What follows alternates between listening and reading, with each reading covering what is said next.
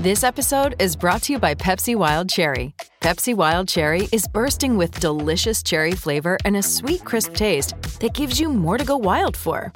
Getting wild may look different these days, but whether it's opting for a solo Friday binge watch or a big night out, everyone can indulge in their wild side with Pepsi Wild Cherry. Also available in Zero Sugar. So grab a Pepsi Wild Cherry and get wild.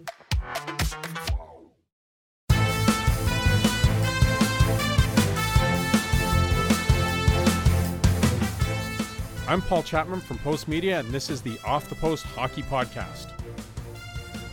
Off the Post is produced by Kwana. I'm Paul Chapman. Thanks to Jim Matheson of the Edmonton Journal and Edmonton Sun for joining us here.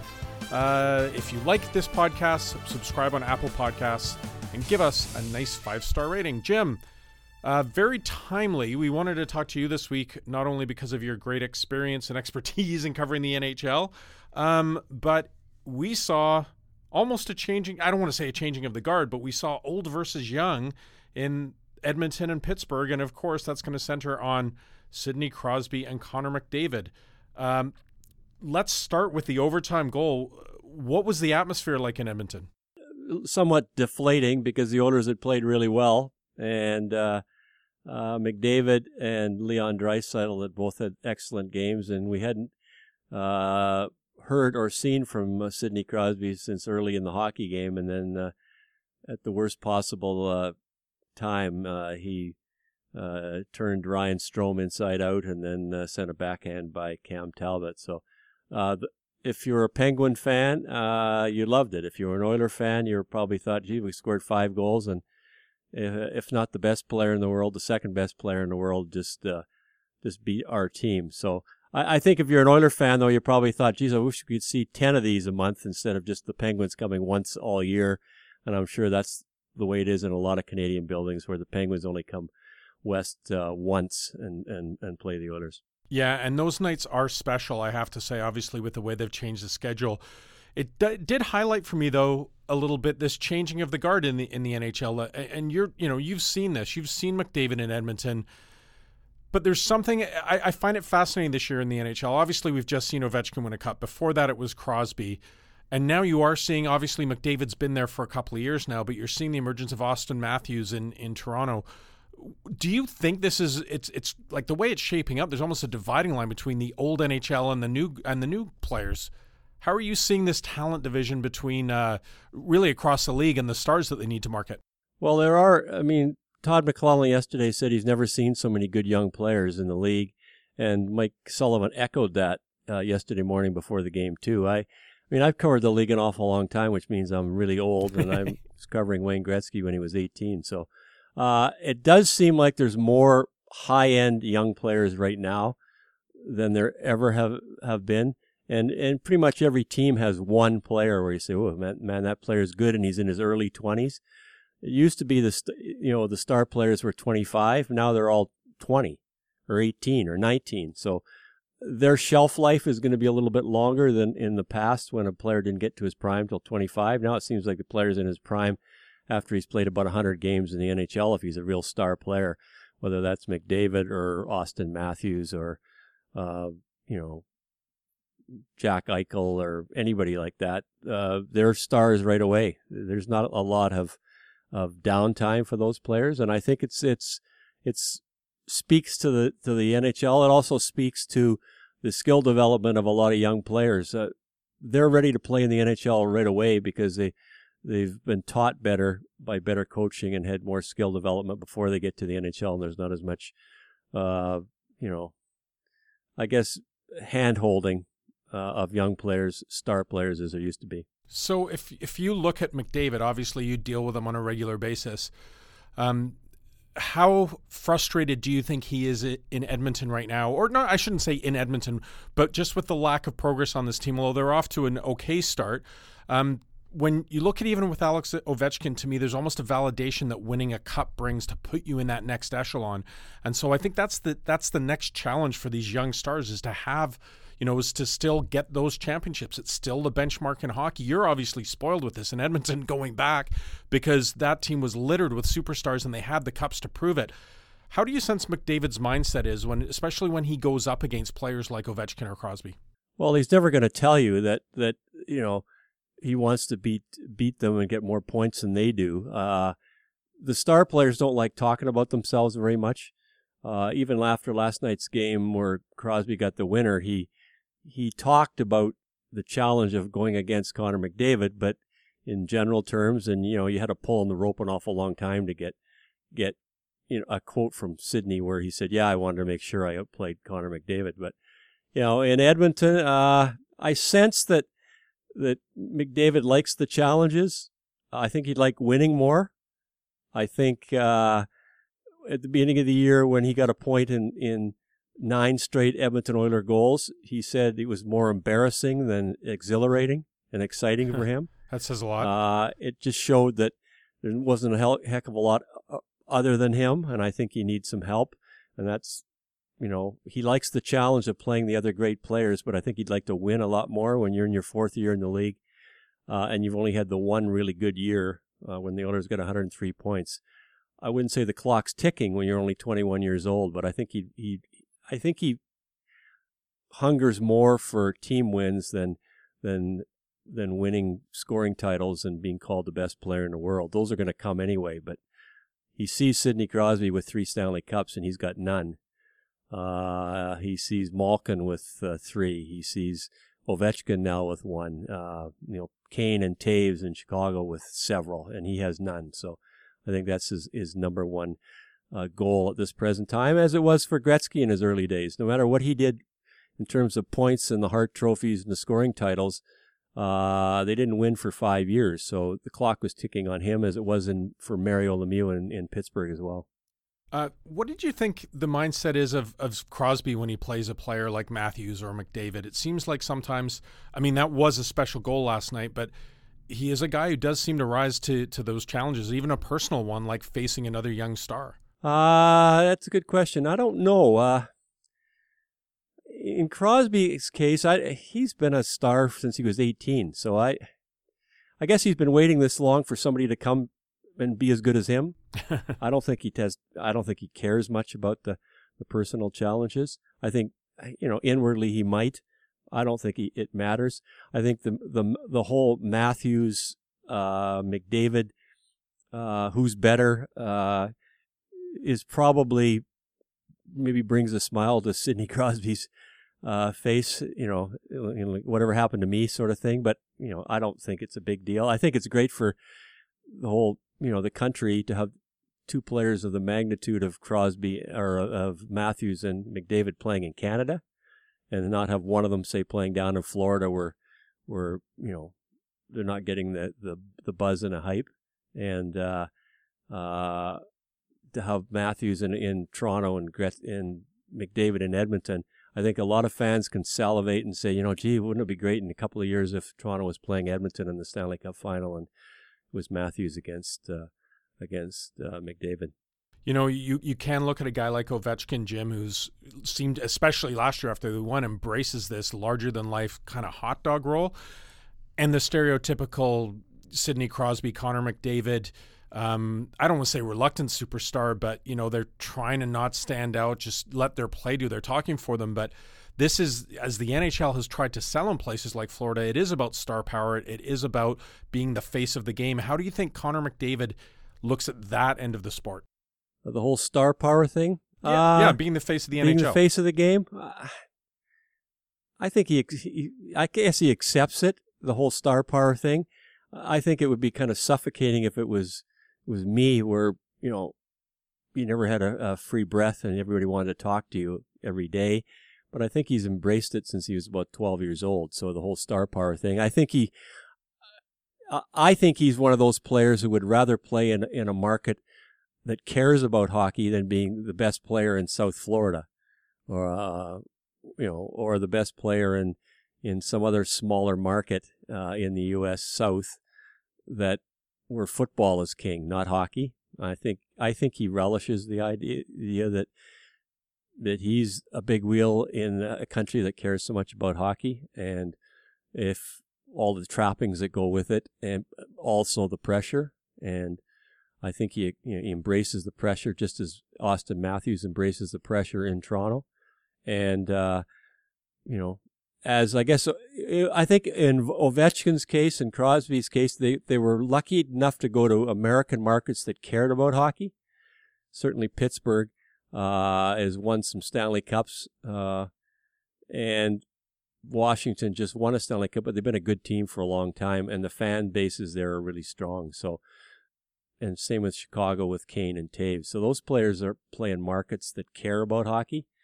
Uh, I don't know how it would be if, if McDavid and Matthews were playing someplace that was uh, where hockey was third on the totem pole myself, but uh, they are not, and we're uh, grateful for it. So you you mentioned about that, you know, these guys getting excited to be in a hockey market. Do you? I know we have our own thoughts out here in Vancouver, but do you see that when guys like Ovechkin, who's was just in Vancouver the other night, and we just saw a video of him in Whistler throwing axes, wearing a lumberjack outfit, um, and Crosby, who will be here on the weekend, like, do you sense how excited they are when they get to come and play in markets that number one maybe are a little more refreshing than playing in Philadelphia for the twelfth time in a season, or you know, just where people actually really care about the game? Uh, I think so. I, you know, it's a bit of a circus when when certainly Ovechkin put up with it very when he started scoring goals so early in in Washington. He he would come west, and only once, and it became a circus to watch Alex Ovechkin. And the same thing for Crosby uh, when he was good for so. I think they embraced the idea of coming to Canada to play. I, I especially in a market like Toronto or Montreal or in Western Canada. Uh, and they also know they're only coming once. And I don't know if putting on a show is the right word, but uh, people are paying good money not just to watch the home team play in, in, in case of, you know, 30 to 40, 30 out of the 40 home games. When the stars come, they also have to put on a show. It's, you know, I guess it's like going to Broadway. You're expecting uh, a pretty good show, or you go and watch uh, Bruce Springsteen. You're expecting a pretty good show, and, and you don't want to dis- disappoint. And for the most part, neither Sidney or uh, Ovechkin disappoints, and I think they like the. They both uh, Ovechkin has a, a, more, a bigger personality than Sid does in terms of the spotlight. He likes to be in the spotlight. Uh, I think we showed that when they won the Stanley Cup in Washington this year, how excited he got. Uh, I think he relishes it a little bit more, and he's a little more outward than than Sid is. But uh, for the Oilers on this homestand, it's pretty good. They, you know, they drew They've had Nashville, and then they had Pittsburgh, and now they have Washington. That's three, two huge uh, teams with big market players in Nashville, one of the best teams in the NHL. So if you're an Edmonton Oilers fan, regardless of the wins or losses, you're getting your money's worth in this week. You really are, and that's a great segue, Jim. We're going to break here for the first, at the end of the first period. We'll be back in a moment where we'll talk about the Canadian teams and the top of the NHL standings. How's it going? I'm Dave Breckenridge. I'm the host of 10-3, Postmedia's Canadian news podcast. In every episode, we take a deeper look at major stories happening in Canada, talking with journalists who are on the ground from newsrooms across the country. So once Off the Post has you up to date with the latest in the hockey world, be sure to subscribe. You can find us on Apple Podcasts or wherever you get your audio. That's 10-3, Canada's news covered. Welcome back to the Off the Post podcast. I'm Paul Chapman, where I'm talking to Postmedia hockey legend Jim Matheson in Edmonton. Jim, we were all just talking about the old versus new and talking about hockey markets and what works and what doesn't. Looking at the standings, you know, going into the season, there were a lot of people picking the Canadian teams to really dominate the bottom five or six spots. And while Edmonton, Calgary, Vancouver, Ottawa, uh, they're not exactly at the top of the league They've done better, I think, than most teams or a lot of analysts thought. And if you look at the top of the standings, yeah, you got Nashville there, you got Colorado, but to see Montreal and Toronto right up there as well, and, and Winnipeg were so close to the the Stanley Cup last year. Is this the year that we're going to see a Canadian team break a Stanley Cup drought? Well, I predict Winnipeg would be in the finals okay. this year against Tampa. I predict Tampa every year. They're kind of my East Coast, uh, uh, Eastern San Jose Sharks. All those years, I kept thinking San Jose was going to win the cup. So I, it, the law of averages suggests there's got to be at least a Canadian team with a really good chance to win. Uh, I thought Winnipeg last year when they knocked off Nashville could could get to the Cup final, but then they seemed to run out of gas. It took them so much just to get through Nashville, uh, and that Vegas outplayed them. So I, I do think this is a chance. I think the early part of an NHL season is uh, a fool's errand, though, trying to, you know, just because a team looks good in the, in the first couple of weeks, three weeks of a season, win some games doesn't necessarily mean that uh, they're going to carry it through. And Montreal's played better, and Ottawa has played better than I thought they would. I thought they'd be in the bottom five teams in the league, uh, and they might still be it, you know, in April. Uh, but they have played better. I think uh, Calgary's been about as good as I thought they'd be. I think Vancouver, everybody thought that Vancouver would, you know, didn't have the offense to uh, to carry things through or the goaltending. And then when Pettersson got hurt with a concussion, that kind of derailed them a bit. Um, Winnipeg's still by far. I, I Toronto's good. Winnipeg's better. Winnipeg's just deeper, but they're they're the two best Canadian teams. And in the Oilers' case, you know, I sat beside an NHL GM a while back, and he said, "How can the Oilers not get 40 wins when they've got Connor McDavid?" And I said, "Well, watch them play. You know, they've got Connor McDavid, but they don't. Their their team is very flawed, and I think as long as you've got the best player in the world, if that's what Sidney Crosby says, you should win more than they do. But I remember going back to the Gretzky days. He had Messier and Kurri and Coffey and Fuhr and Kevin Lowe and Glenn Anderson. They never would have won without those players too. And one player in hockey, especially when you only play 20 minutes out of 60 as a forward, the other 40 minutes you better have some pretty good players or you're not winning. So uh, the Oilers are right where they sh- probably should be, considering the the month they've had. They've played seven games, and only one of those games against the Rangers have they played a team that wasn't at least two games over 500. So uh, they played Boston twice. They played Pittsburgh. They played Nashville. They played Winnipeg. So they played some really tough teams, and they're three three and one. So I think credit to them. But Calgary and, and Edmonton both look like teams that might finish third in the division and get into the playoffs, but whether they're going to challenge for the Stanley Cup's another story. So let's stick with the Oilers for a second. And this, as you know, this story's been kicking around for several years. Is whether it's they need a defenseman or they need a goalie with all the high first round picks. Obviously, some of them haven't worked out. Been some significant trades there. What do the Oilers need? They need lots, actually. um, like I said, they are very flawed. Uh, there's not enough scoring on the wing to their three best players are centers uh, in McDavid, Draisaitl, and Ryan Nugent Hopkins, who is playing the wing with McDavid now. There's not a lot of wingers that can score goals. Uh, their defense, they, they're they have a pretty good top four, but they don't really have a five and a six at the present time. So they need some help there. I they need a top end offensive defenseman if you've got a top end uh, player in McDavid. And Mario Lemieux knew that when Paul Coffey went to Pittsburgh, and Wayne Gretzky knew that when Paul Coffey was in Edmonton. I think you need an offensive defenseman. They do not have one of those yet. Uh, an offensive Erik Karlsson type to go with McDavid, and I don't know how you get one of those, but they could use one of them.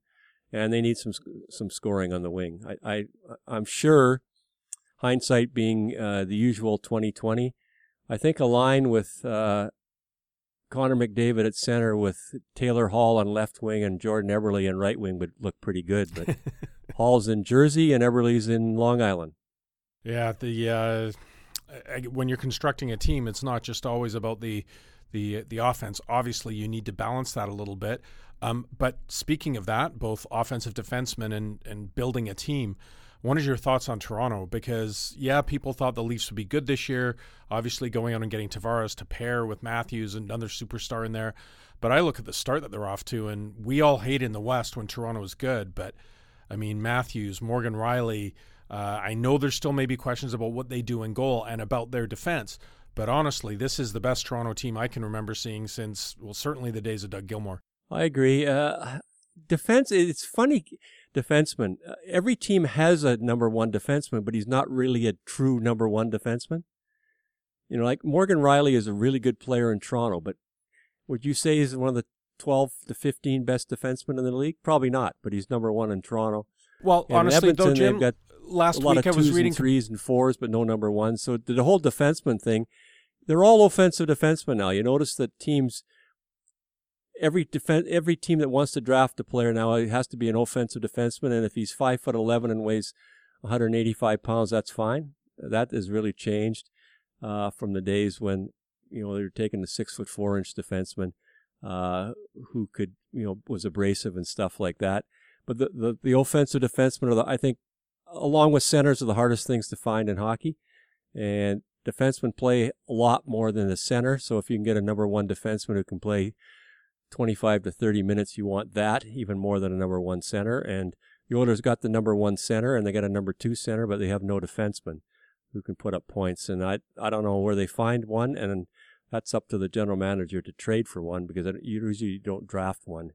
As a lot of teams look every year to try to find a defenseman, uh, they draft them, but they're not Erik Karlsson and they're not Drew Doughty um, or Victor Hedman. They don't come along too often. Yes, sorry, I, I didn't mean to interrupt you there, but I was going to joke that I'm reading a lot of Toronto media last week where you said, is Morgan Rielly a top five defenseman? And a lot of them were saying he was the new Bobby Orr last week because of the points he was putting up, but small sample size, no doubt. Um, let's switch to Montreal. I'm sure he felt embarrassed when they threw Bobby Orr's name Yeah, beside probably. Morgan Rielly too. I, I'll, I'll, uh, I'll get to some it's other a little compa- presumptuous. Yeah, I'll It's- get to like some when other comparisons later. Wayne Gretzky's name beside them. You know, it's Well- a little presumptuous, and uh, uh, I think Bob. I, I didn't see Bobby Orr play that many games live, uh, but I suspect that he's a little bit better player than Morgan Rielly, and Morgan Rielly knows it. And uh, um, Morgan Rielly's his own man. He's not Bobby Orr. Just to go back to that, I, I had it on my list for later, but since you mentioned it, in Vancouver, they're calling Elias Pettersson the Swedish Gretzky. I know you you were covering Gretzky at his pomp. I- do find it funny. This kid has looked great out here, but we're like four or five games in, and people are already you know, obviously you're going to be excited if you're a Canucks fan, but we need to we need to see much more out of these kids before we make those examples. But what do you think of the youth movement in Vancouver? I think Pettersson's an outstanding offensive player.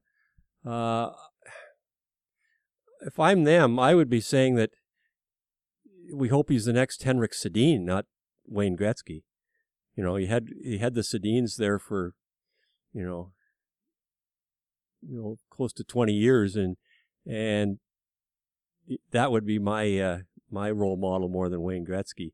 Pettersson is a he's better than I thought he was, and he, he they haven't played Vancouver in a league game yet, but they played him a couple of times in the exhibition season, and he he was absolutely dominant against uh, not completely an NHL roster, but he made it look pretty easy. And I think if he stays healthy, he'll win the Rookie of the Year. I think he's the best young player. And but to say he's uh, Wayne Gretzky again, I don't know. I mean, are, are these fans saying that, or are these KG media people saying that? A little of both. Of course, the KG media Oh, okay. people leading the fans. Well, you know, that the fans they know way more than we do, so Yeah. they're, they're a little they jump on the the gun a little. little starved out here in Vancouver, but I did want to flip back to Montreal and tie in something that you were talking about. They might be the most surprising team in the NHL when you look at their point total for sure. Um, you talk about dominating defensemen, about true number one defensemen. They named Shea Weber captain, and of course he's been dealing with an injury. They've still got Shea Weber to really come in and make an impact on that team. Is this something sustainable by by the Habs? They've you know obviously they've had to change the team. They got rid of Pacioretty. They've made the last couple of years they've shed some pieces. They've changed the coach. Uh, is it sustainable for Montreal, or is this just a hot start that's going to fade away? I think it's a hot start. They early in a season, the better teams often get beat by teams that aren't as good. I think it's it, it's you know if you're a Montreal Canadian fan, it's heartwarming that the Canadiens aren't the Detroit Red Wings right now with one win. Uh, and I, I'm sure a lot of people were looking at the early going and said, "Oh man, we, we could be in the lottery here for sure." Um, but I, I, I just don't see enough depth in, in their scoring to to to continue and their defense is is not deep. They do have the goaltender.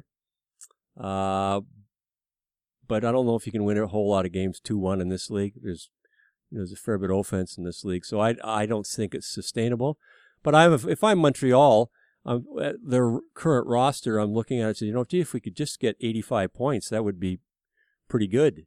Uh not a terrible team, uh not a great team, but a team that's competitive. And, uh, and if you're in Montreal, while they like winning, I think being competitive is just as important for a fan going to the rink and paying all that money for a team that at least is going to be on the same ice with another team and, and has a chance to win. Now, whether they win enough, I don't know. If I don't know if Carey Price can turn back the clock and play like Carey Price did two, three years ago before he started getting hurt, and you know before you looked at his birth certificate and saw that he was around 30 now, not uh, 23. So I don't think it's sustainable. But um, last year I said the Oilers would win the Stanley Cup. So what do I know? Jim, you are such a pro. That's an expert uh, segue. We're going to take a quick break, then we'll be back to talk about Carey Price and the role of goalies in the NHL. I also have a special Oiler related question that I want to ask you when we return. How's it going? I'm Dave Breckenridge. I'm the host of 10-3, Postmedia's Canadian news podcast. In every episode, we take a deeper look at major stories happening in Canada, talking with journalists who are on the ground from newsrooms across the country. So once Off the Post has you up to date with the latest in the hockey world, be sure to subscribe. You can find us on Apple Podcasts or wherever you get your audio. That's 10-3, Canada's news covered. Welcome back to the third period. This is the Post Media Off the Post podcast. I'm Paul Chapman in Vancouver, joined by Jim Matheson in Edmonton.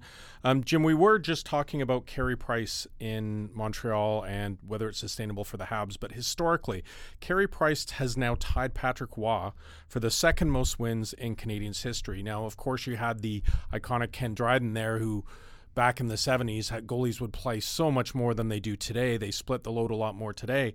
Um, and Price certainly was an elite NHL goaltender a couple of years ago. But where do you rank him? I mean, Roy had the blowout, went to, to Colorado, but it seems to me a couple of years ago, Carey Price was a true legitimate superstar. Obviously, he's had some injury issues, but how do you rank him in terms of where the Montreal Canadiens greats? Uh, it's funny how go- about goaltenders. I think the shelf life for a goaltender to be good for is shorter or it's a narrower shelf than a, a, a forward or a defenseman. I think it has a lot to do with the team in front of you. If you don't have a very good uh, group of defensemen and some forwards that don't come back often, you're you're made to look average instead of great. Although, what am I saying? Dominik Hasek played behind a very average Buffalo team for years and kept winning uh, Vezina trophies and won the Hart Trophy, so he won those by himself. I think he's he used to be number one clearly. I think he's in the top 10 now. I don't think he's, you know, on the nights when he's playing well, he's probably still in the top three. On nights where he's, he's, he's not quite the goal he was, he's probably still no worse than 10th. But considering how, how he was a couple of years ago, he was clearly number one. And when they were picking Canadian Olympic teams, he was always Carey Price and nobody else. I think, you know, it's dropped off. But I don't think it's much different than a lot of goalies. I mean, for the longest while, Henrik Lundqvist in, in New York was top three. Well, now he's in the top dozen, maybe. You get older, uh, it's tough playing every game. And when so much pressure is on the goaltender to win games, I think you can be made to look ordinary on some nights when you're certainly not ordinary.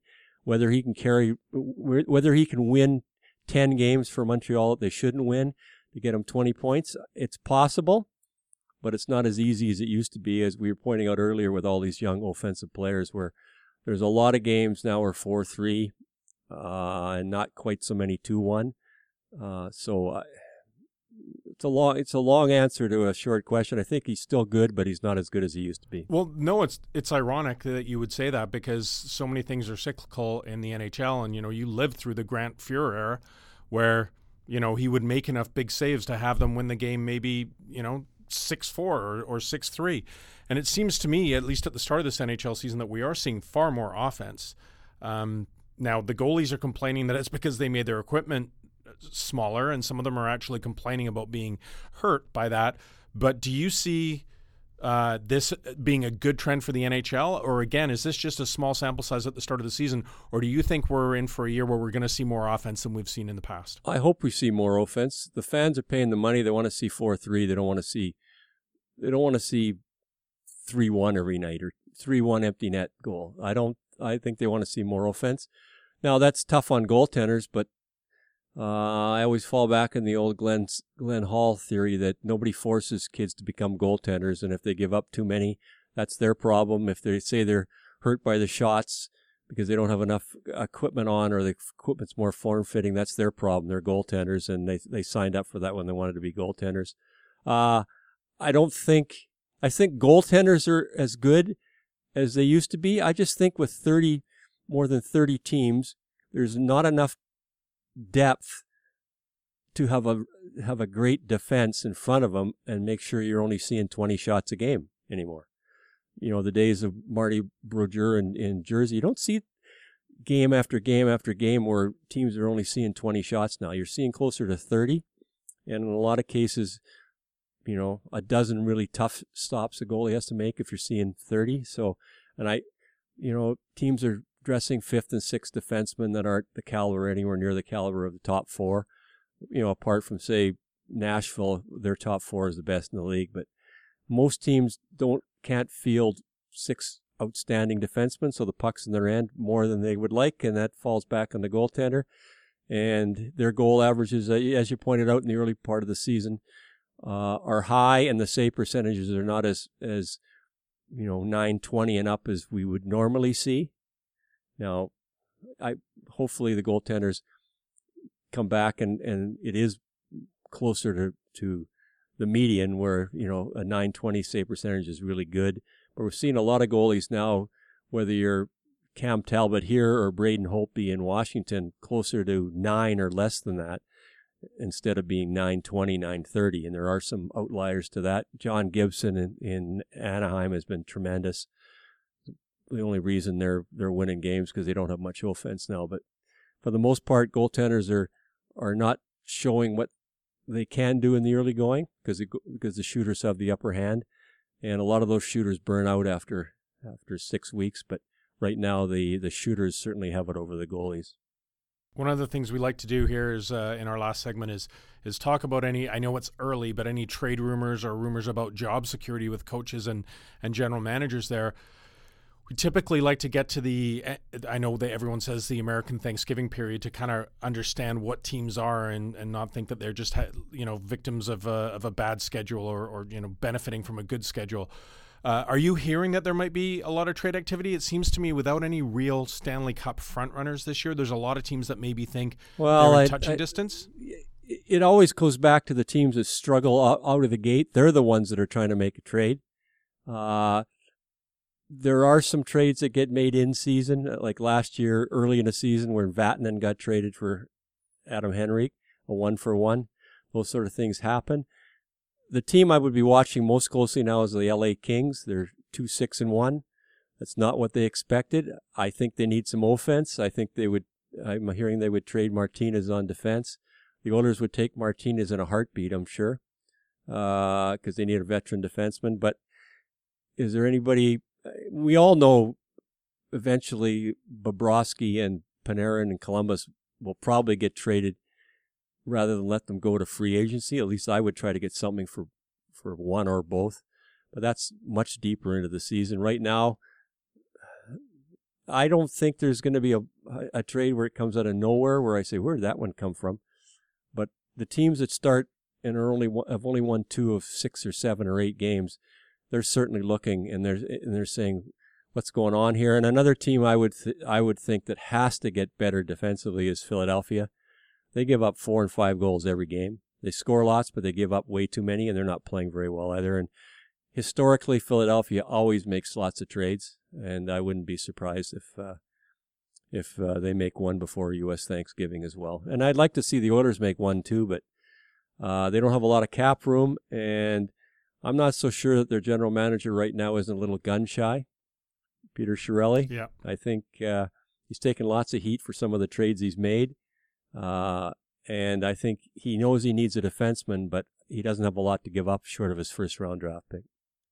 Well, I know that's to, I know Chiarelli is one of the guys people talk about being on the hot seat, and I'm sure depending on how the season goes for them, um, we'll see what happens there. Now, we're to finish with one thing I've been dying to ask you. We talked a lot about Connor McDavid. You referenced a lot of the Oiler greats. We talked about comparisons to great players like Wayne Gretzky.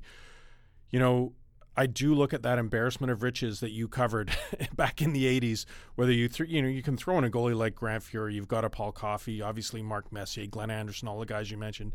Where do you put Connor McDavid in the list of Oiler greats? Oh, he he could play on that team. I think they'd find a spot for him. I think I think what they would do is they'd move Messier to the wing. They put Messier in left wing with Connor McDavid on the second line. I think McDavid would be the second line center. Gretzky would be the first line center with Kurri, and uh, Messier would be on left wing with uh, McDavid and Glenn Anderson on right wing.